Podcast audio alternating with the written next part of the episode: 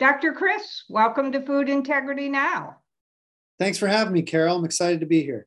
Well, I'm excited to speak with you and uh, share, uh, have you share about your book that's coming out this month. Do you have do you have a date on that yet? It was supposed to be out September 21st, but people are getting copies shipped already from Amazon and bookstore.org. I already have lots of people that have it in their hands. Oh, great. So it came early. Wonderful. So I'm thrilled to chat with you today about the book, The Virus and the Host, which is certainly a topic which is on many people's minds these days.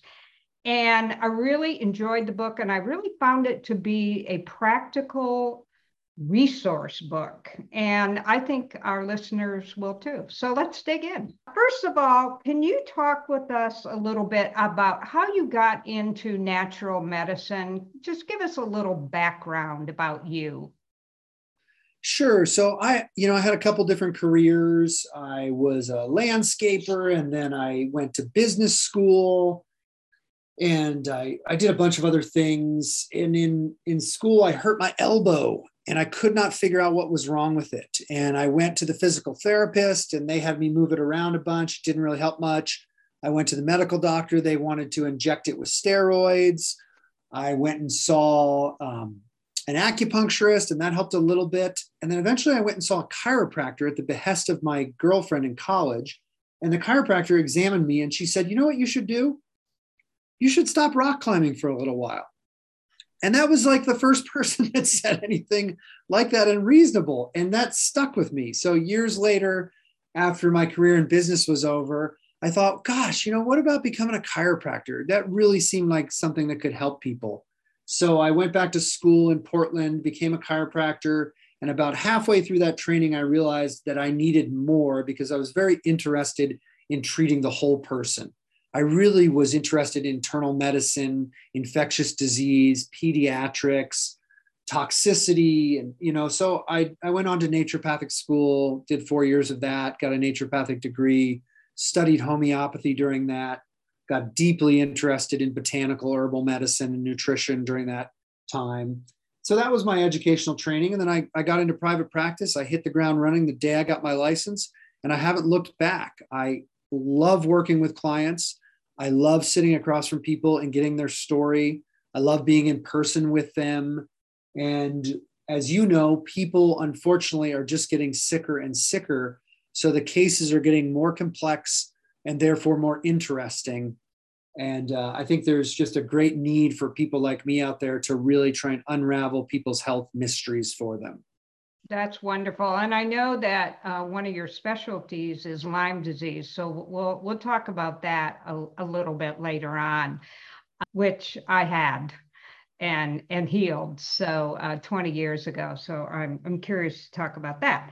But um, I think one thing that we all know is the coronavirus crisis has certainly been on everyone's mind over the past two and a half years.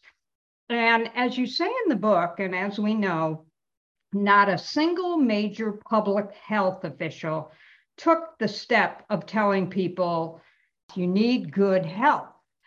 And that will be your best defense against infectious disease. We didn't hear that. That was crazy.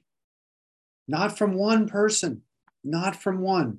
I know it was shocking to me throughout this entire thing that it appeared as if we were driving people toward towards certain objectives and missing the the elephant in the room the thing right in front of us that people get sick whether it's from chronic bacterial infections acute viral infections systemic fungal infections when their health is out of balance when they're eating a diet that isn't right for themselves when they're not getting proper exercise they're not getting sleep good nutrition and water and like you said, not a single public health official addressed that throughout the last two and a half years.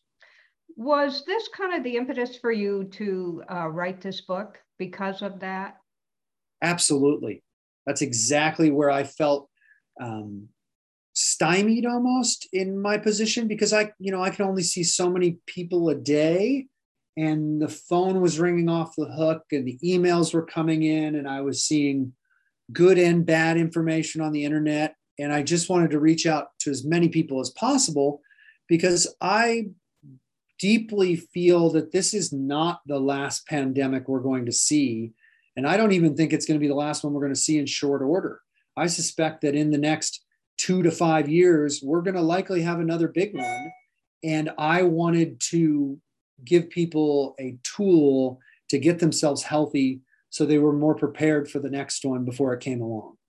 Excellent. Well, you outline in the book so many tools needed to create better health and have a healthy immune system. And we're going to talk about some of those ways. But first, let's discuss why the virome is vastly misunderstood. So, in the last 15 or so, 20 years, people have really under, started to understand that bacteria in our body is our friend. We now know, those of us that are paying attention, know about the, the roles of bacteria in our guts for making essential vitamins, that bacteria play a role in our immune system, that bacteria play a role in the production of neurotransmitters in the brain.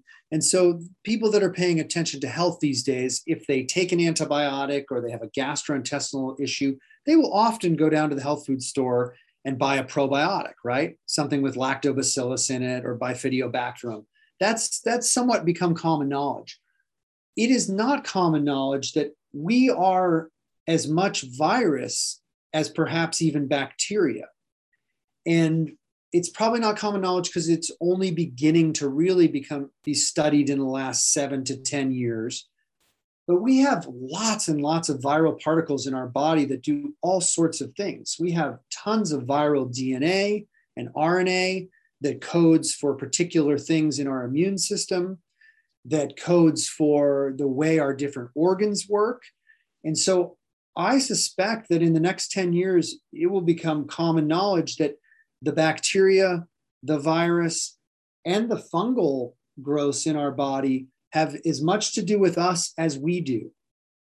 There may be more of their cells than there are even human cells.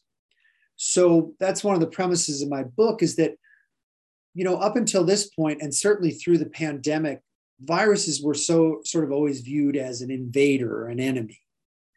And that's not to in any way diminish the fact that certain viruses, when they're virulent enough in an unhealthy person, can you know cause disability or death, like we saw many times over in COVID. But we should also recognize that viruses play a fundamental role and that perhaps we don't fully understand that role yet either. I don't make any claims in the book that I completely understand what it is that viruses do for us, but they clearly do more than we've previously assigned to them. And I think that should be a, a big area of study to investigate because there's probably not much in the human body that doesn't serve a purpose. Right. So let's open our minds and really try and understand that because it will only lead to better health and longevity for humans in general. So basically, what you feel needs to be studied further is um, perhaps the positive viruses. Exactly. There's tons of them. There's tons and tons. If you look in the book, I go through and I talk about a bunch of different ones that um, help our gastrointestinal function, help our neurological function, as I alluded to before, our immune system function. We have viral RNA that helps code for our immune system's ability to fight cancer cells.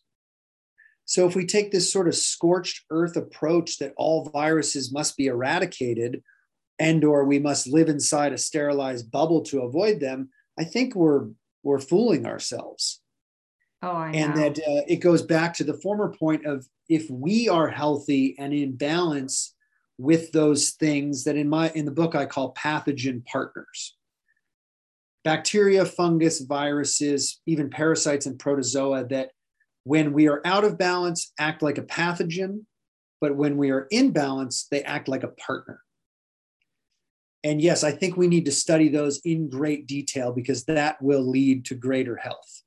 Yes. Well, when you think about, you know, the the continued study of the microbiome, um, that's only been what within the last 15 years or so that we've learned so much about the gut brain connection and the vagus nerves and all, all of that we we're putting this all together so the information is just coming out pretty rapidly and if you're paying attention uh, you can learn a lot you know through podcasts like this. And really i love it because um, people are really starting to take their health into their own hands and and realize that there's things that we can do as individuals you can just make it so we don't get sick. I think i think we have to at this point yeah. We're, on the precipice of a as we call it a tsunami of chronic disease. And if people don't take back their health and don't start to understand the role of these pathogen partners and don't start to listen to people like you who are experts in what they should eat, we are going to see an unprecedented amount of cancer, cardiovascular disease, chronic neurological disorders, and chronic infectious disease like we've never seen before. Well, we already are, but it's going up and up and up. So, um, so let's discuss. Uh, prior to the discovery of viruses, uh, pathogens that were known to infect humans included, which you spoke about, bacteria, protozoa, parasites, and fungi. I just thought it would be interesting for you to just kind of give a brief description of what what those are. I mean, just like people hear protozoa, they may not know what that is. Sure. And I thought we could just do a little education in that area. Oh, I think that'd be great because I, I, you know, I sit across from clients every day, and and I think there's a lot of general confusion about those different categories of pathogens, and um, I think I think it would help people a lot to understand those. Sure. So let's start with protozoa. So protozoa, the most common one that people know of is Giardia. You know that microscopic little, essentially parasitic form that lives in lakes and streams uh, rivers, and that people can pick up if they drink unfiltered water. And so there's a lot of protozoa out there, and I find protozoa in my clients every single day, not just Giardia, but Blastocystis hominis, Endolimax nana. There's a there's a whole host of them, and in a healthy person, they don't seem to do much, but in an unhealthy person, people will have gas, bloating, diarrhea, constipation, abdominal pain after eating, so anyone that's having chronic gastrointestinal issues needs to be worked up for protozoa because they're very common. If you take a step up from that, then we think about parasites, which Carol, you might be surprised too. I find parasites every single day in my client. No, I I I know a lot about parasites, so I hear you. Yeah, yeah.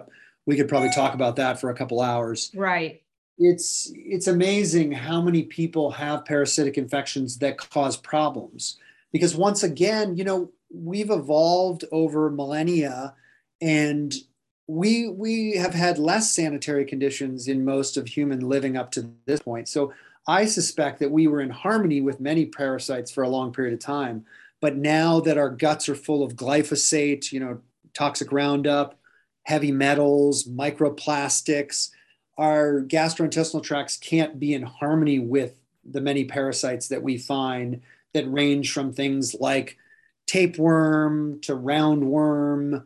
Uh, there's, you know, hookworm. hookworm. yeah. Yeah. We find them every day and they, they cause a similar set of symptoms as the protozoa do.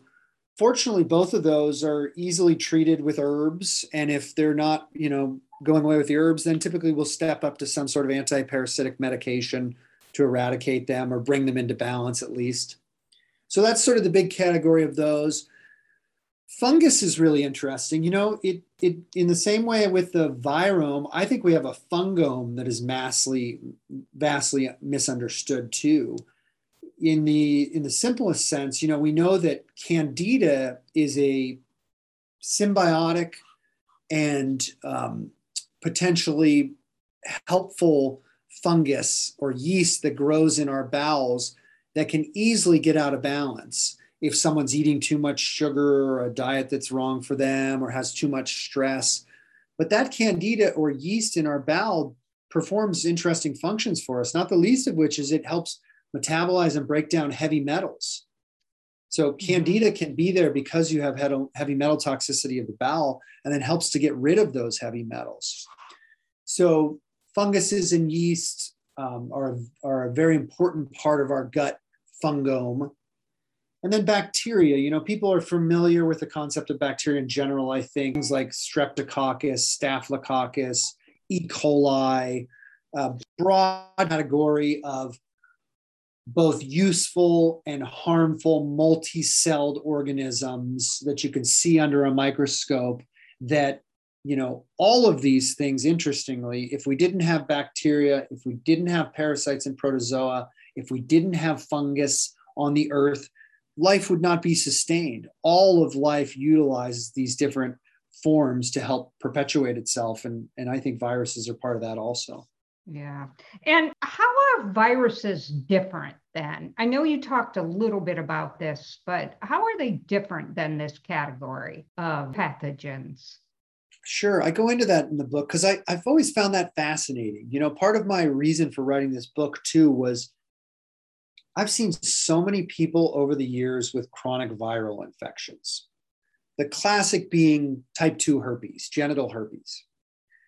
And I saw over and over again that viruses didn't react in the same way that bacteria, protozoa, parasites, and fungus did when we were trying to remove them from the body.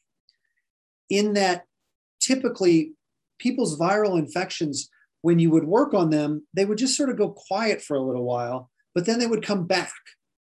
First, a yeah. bacterial infection on the skin. Let's say you got a bacterial infection, you went to a hot spring or something, you got something on your arm, and you put a topical antibiotic on it, typically goes away. You don't see that again. But a viral presentation would come back over and over and over again. Or the other interesting thing, Carol, is that I've seen so many couples over the years where one of them had a chronic viral infection. The, the two of them lived together, they cohabitated together, they ate together, they made love, all the things that people do together, and the other person never got the virus. So that always spurred in my mind that there's something interesting about viruses. So as I started to dig into it, I came to realize there's some fundamental things about viruses that are different than these other pathogens. One is that they don't appear to have a lifespan. Viruses do not have the typical things that define um, senescence or death in bacteria and fungus. They just don't have that. They've found viruses that were in the ice or in deep vents in the earth that were tens of thousands of years old. So viruses have this very expanded lifeline, I suppose you could look at it.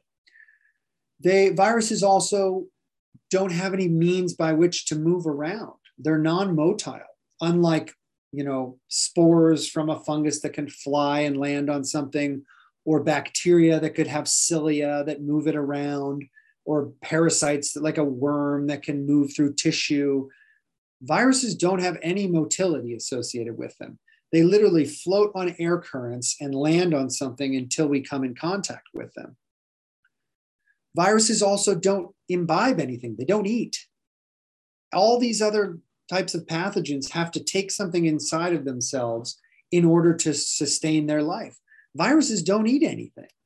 They don't require any sustenance, sustenance and, and it doesn't harm them in any way. So that was also really fascinating to me. Um, you know, there's all these things about them that just sort of, in a way, put them in another category that I think bears a lot of consideration. When we have all these other things that we know make humans sick, and there's this other, uh, you can't even really call it a life form that doesn't conform to all these other typical, you know, things that these these uh, pathogens do. It, it makes you scratch your head. Wow.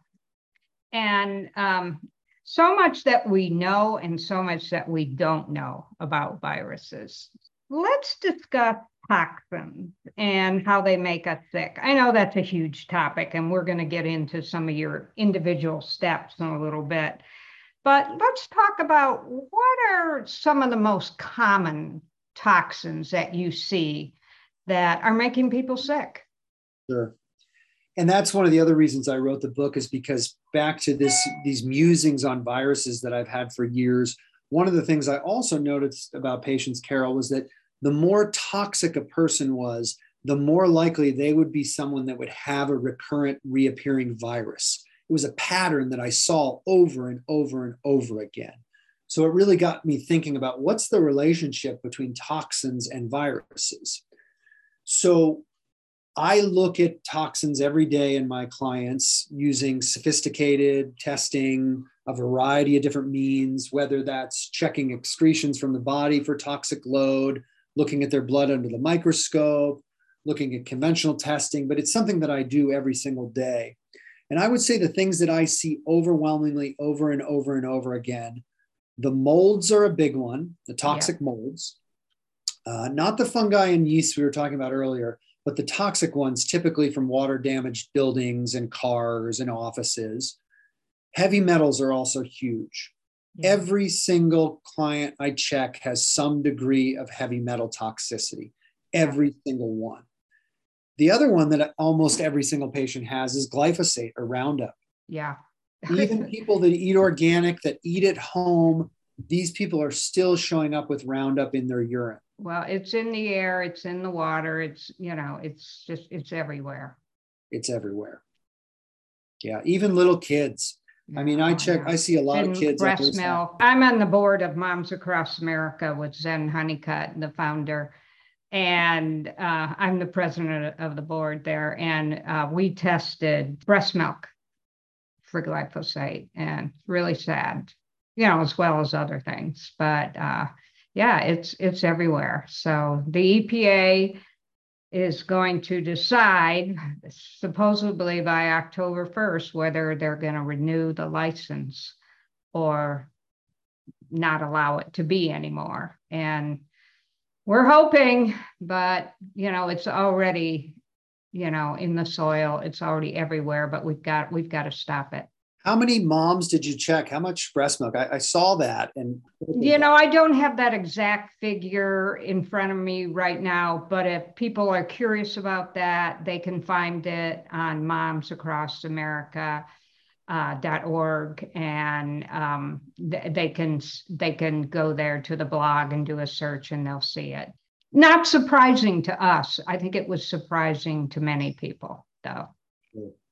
Yeah, and if people don't know, you know, glyphosate or Roundup, which has been used on uh, commercially created foods around the world for decades now, is an immune disruptor. It damages the way our immune system works it damages the lining of our gastrointestinal tract.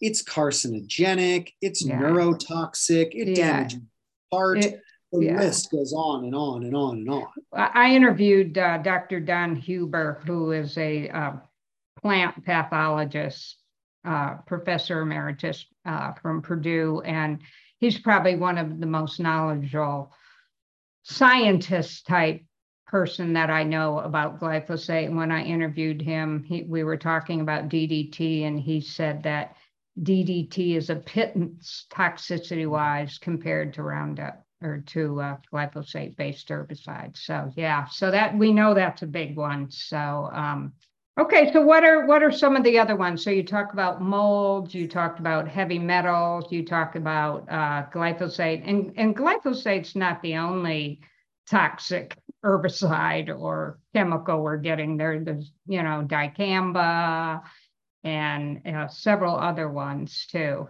We see a lot of those organophosphate um, yes. pesticides. We use Great Plains Laboratory for testing yep. for those, and it shows a whole bunch of different ones. And people come back with varying degrees. We see a lot of plastics. I see a lot of um, dry cleaning solutions coming through in people's urines a lot of the um, solvents that are used in industry come through too. And, and the surprising thing, Carol, is most of the time people don't know where they're getting these things. You know, yeah.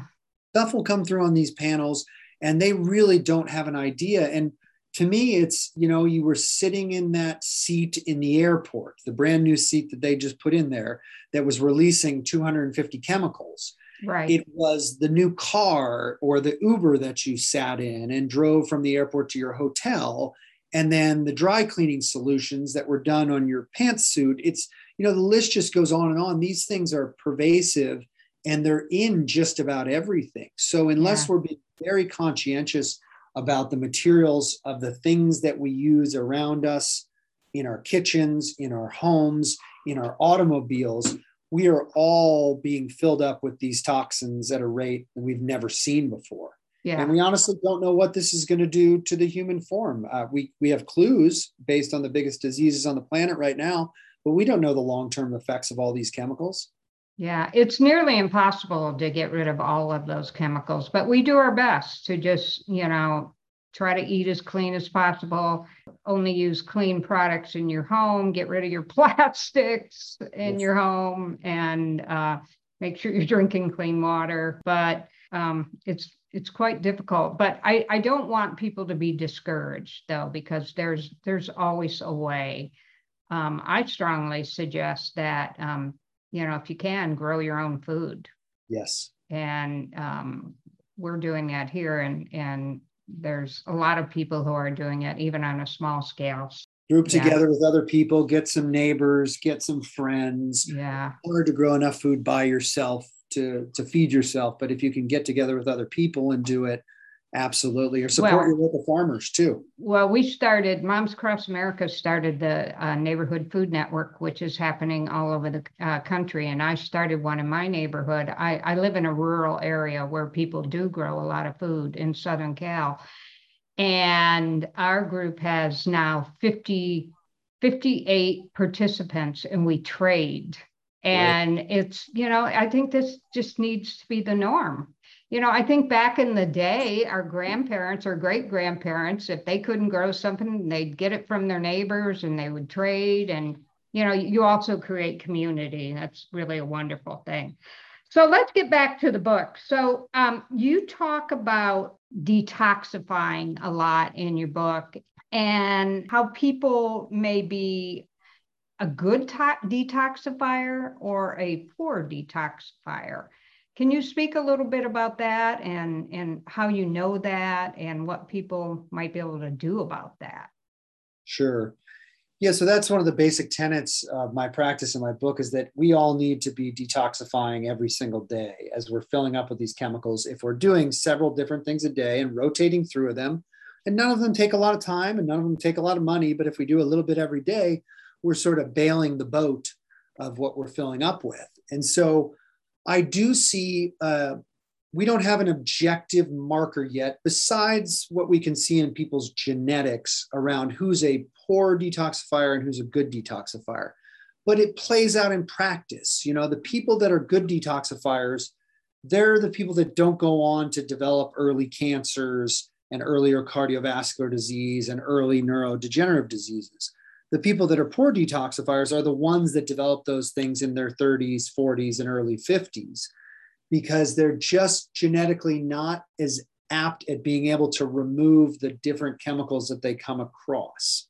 So those things come through if we, you know, we analyze a lot of people's genetics, we use their 23andMe or any of those other um, See stuff. if they have the MTHFR, you know. MTHFR or yeah. COMT or any, yeah. you know, there's a whole host of them that have to do with detoxification.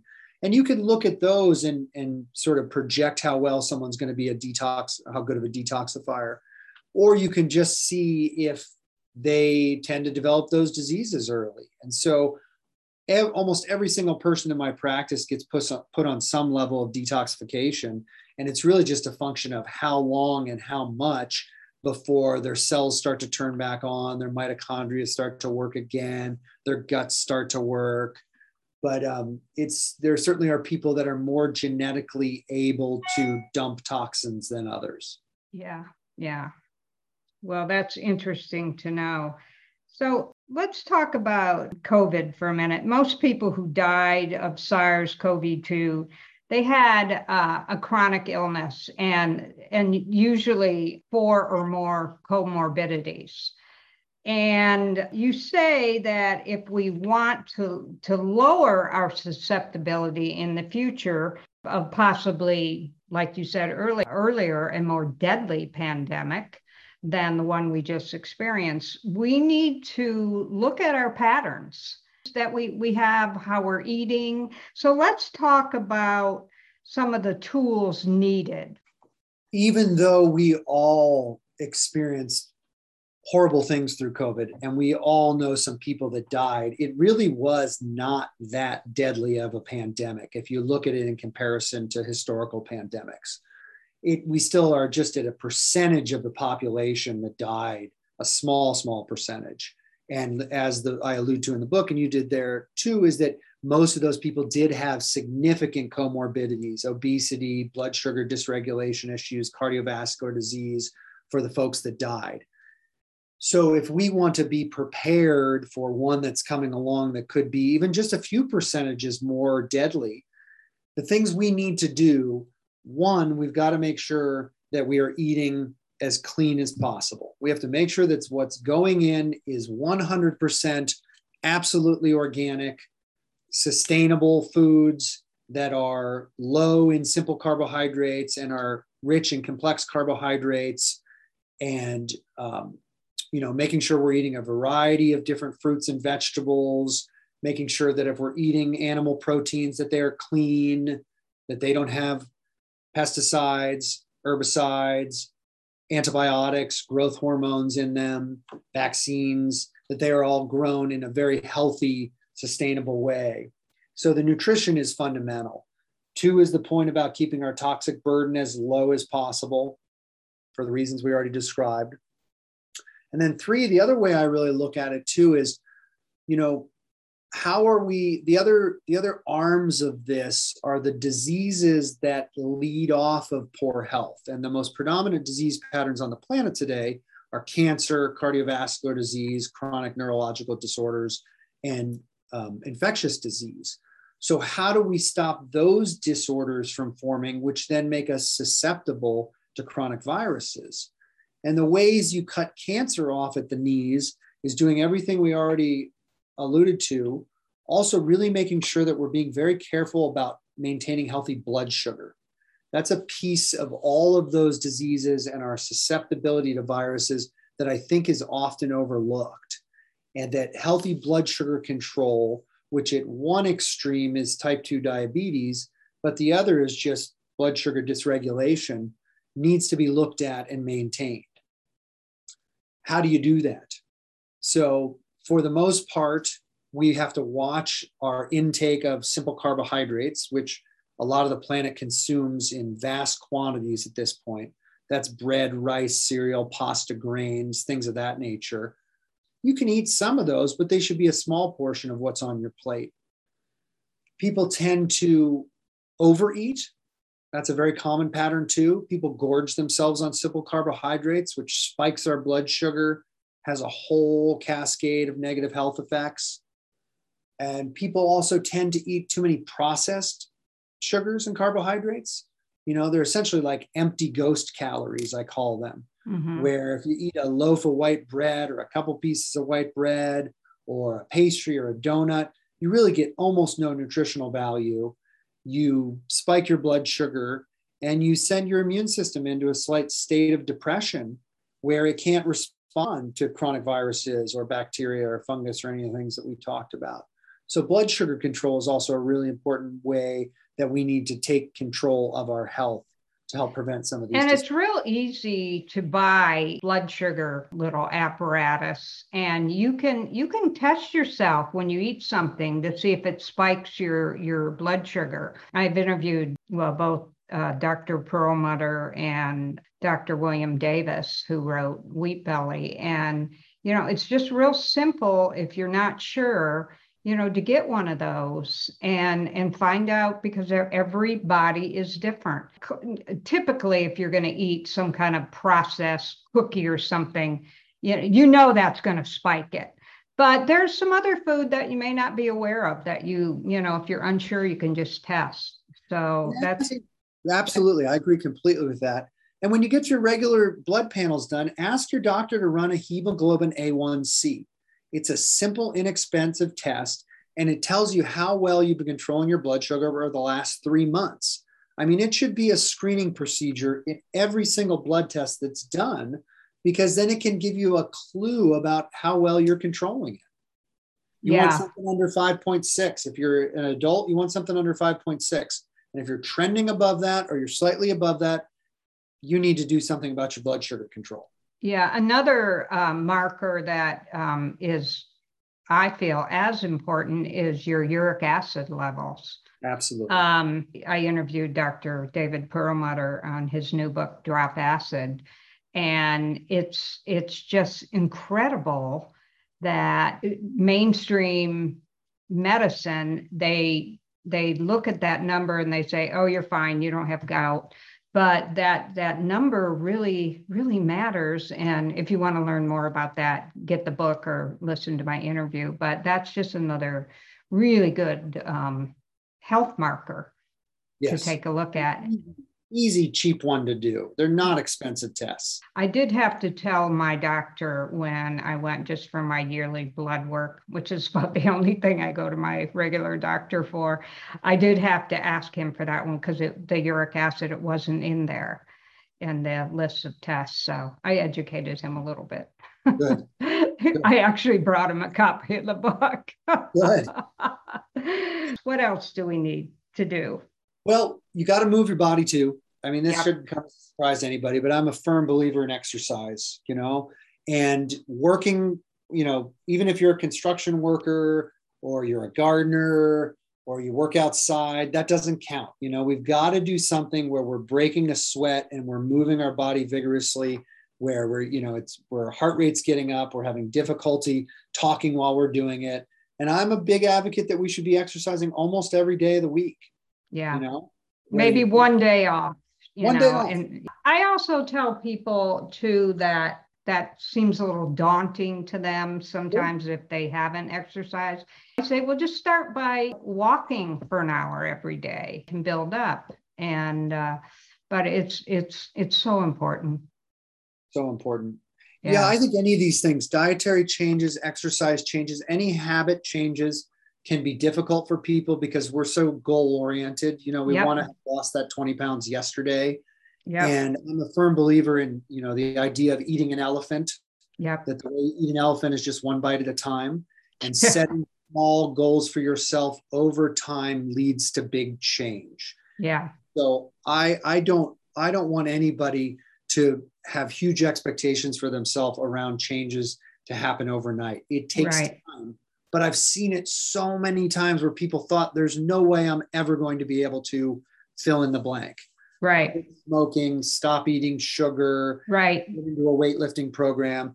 But if they just start small and you know consistency is your friend, start small and do it every day. Over time, you build good habits. well base hits win the ball game There you go. that's i that's not uh, i stole that one from uh, dr tom o'bryan too who wrote the autoimmune fix and and you can fix your brain but i think that's i think that just really sums it up you know it can be it can be overwhelming but one day at a time one step at a time one habit at a time Yes. we can do it so um so that's great. And again, in the book, you you carry all this much further and and talk about supplements and talk about um, different ways to get healthy besides what we've talked about. You go into much more detail, is my point. Um, We have a whole I- chapter chapter on supplements that talks about ones for detoxification, the ones for basic nutrition.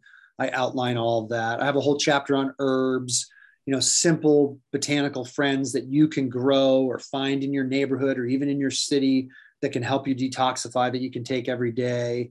Yeah, I wanted the the book to really be a manual for people. My hope was that they would read the first half of it, find the story interesting, understand some greater things about health, and then use the second half of, of the book as sort of a manual that they would go back to over time. Yeah, look it up. Okay, I've got this going on. Let's let's see what I can do about it. And I th- I think you really succeeded with that. Well, as I mentioned in the beginning, one of the things that you is one of your specialties is um, chronic Lyme disease. And uh, I'm just curious, are you seeing more people with Lyme now than ever before? What, I guess, I guess I just want you to talk a little bit about what tips you off that that somebody has Lyme. Do you do you do the test? Do you do the you know when I when I had Lyme 20 some years ago, I went to some of the best doctors I thought at the time. And every time I would go to a different doctor, they would tell me I had a different disease. So I had lupus, I had Sjogren's, I had uh, RA, I, you, you name it. But I knew none of that rang true. And they had done the standard ELISA test, which, as we know, is not accurate at all. And finally, I, I went to IGeneX lab and I got a, a true, a true diagnosis. But that took me at least a year to do that. Has it gotten simpler? I mean, are there more Lyme literate doctors out there? There are. I mean, a year is short these days still. I, you know, I find people that suffer two, three, five, still 10 years kind of wandering around in the wasteland with diagnoses as you described, you know, maybe some vague autoimmune diseases, uh, some gastrointestinal stuff, brain fog, joint pain, deep, unrelenting fatigue that they can't figure out where it's from. And many of them end up with Lyme and or many of the other co-infections that go along with Lyme. So yes. I think in one sense, unfortunately, Carol, there is more Lyme and, and those infections than ever Fortunately, there are more, as we term, Lyme literate doctors, doctors that really understand how to treat it. And yet, there are still so many people that go undiagnosed and suffer needlessly for long periods of time.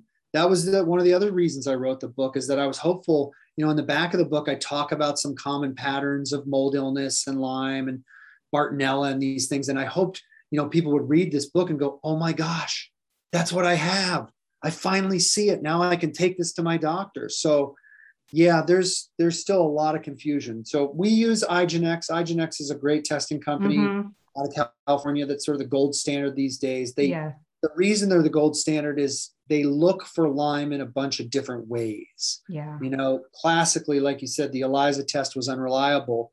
But if you peer into the body three or four different ways, you might be able to see clues that the patient has a Borrelia burgdorferi or one of the other Borrelia infections that we call Lyme, as well as they test for all the other common things that go along with Lyme. You know, a bunch of the bacteria, some of the viruses, because those can often be as or more debilitating than the Lyme infection itself. Yes, I I had somebody recently, it's a family member that was having a lot of symptoms that I had when I had Lyme. And um, she went to her doctor and they ran a series of tests and the they tested for Lyme antibodies and it came back really high. And her doctor said, no, that's a, that's false. So she, uh, I, if she didn't have me to talk to, she would not have known. I mean, it, because this doctor, a very, very brilliant man, he just didn't know what he didn't know, right? And uh, I said, You go back and you have him test that again. And he did, and it was still high. And one thing led to another. And yes, she does have Lyme disease. So a lot of people would would not know. Uh, would they they just would rule that out. Well, and, it goes back to the training. A lot of doctors are still trained that, you know, there's only Lyme in a certain part of the country. Right. That's it. You can't possibly have gotten it anywhere else. The only way you can get it is from a deer tick. So there's a lot of misconceptions that even start in medical school for these well-intentioned, brilliant doctors, yeah. as you described, that then, you know, they're busy, they're working through their day and they go, nope, this doesn't fit the schema that I was trained in, can't be Lyme. Luckily, there's uh, doctors out there like you and others that you know are well versed in that area, and you know I think if you do enough research, you can find a good Lyme literate doctor these days. Where yes. 20 years ago, and not so much, it was much more difficult. I think that's great that that you're doing that. Well, this has been a wonderful conversation. And thank you, Dr. Chris, for bringing us this valuable information today. The book is The Virus and the Host, and you can buy it everywhere, right? Amazon, Green.com, Chelsea Green, which I love them. They uh, they send me a lot of great books, and I get a lot of great interviews from them. So They're wonderful. But uh, I highly recommend this book. It needs to be in everybody's library as a resource book, you know, especially given the climate that we're in these days. Health has got to be a priority if you want a good quality of life. And isn't that what it's all about? It is. Yes, absolutely. Quality of life. So thank you to our listeners, and we will be back with another great show soon to assist you with your health and to uh, enjoy your life to the fullest. And even in this crazy world these days, you can still enjoy your life. Make wise choices, take care of your health, and do what you love. Thanks again for listening. And don't forget to check out our nutrition support group. Uh, the next group is Wednesday, September 14th, 5.30 p.m. Pacific time. Go to foodintegritynow.org and click on classes to sign up. Thanks, Carol.